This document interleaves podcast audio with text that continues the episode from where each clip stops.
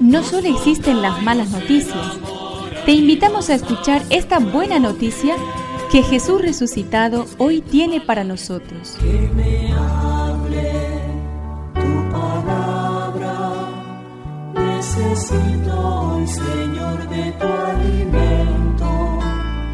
Hoy en todo el mundo se escuchará esta palabra. Juan 3 del 16 al 18. Hoy celebramos la solemnidad de la Santísima Trinidad. En aquel tiempo dijo Jesús, porque Dios amó tanto al mundo, entregó a su propio Hijo único para que todo el que cree en Él no muera, sino que tenga vida eterna. Porque Dios no envió a su Hijo para juzgar al mundo, sino para que el mundo se salve por Él. El que cree en Él no es condenado.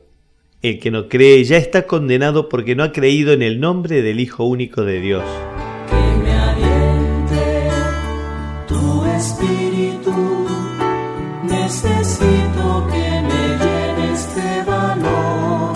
La fiesta de hoy, evitemos la impresión de estar ante un misterio complicado y difícil y no tratemos de abordarlo a base de representaciones imaginarias. Un triángulo, por ejemplo, un trébol. Las palabras de Jesús orientan nuestra mirada en la dirección adecuada.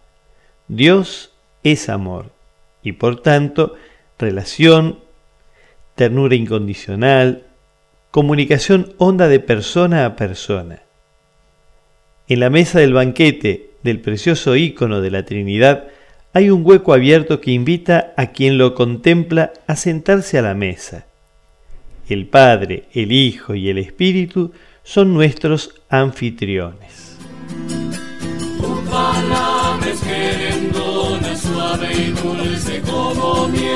Es una contribución de la Parroquia Catedral para este año misionero diocesano.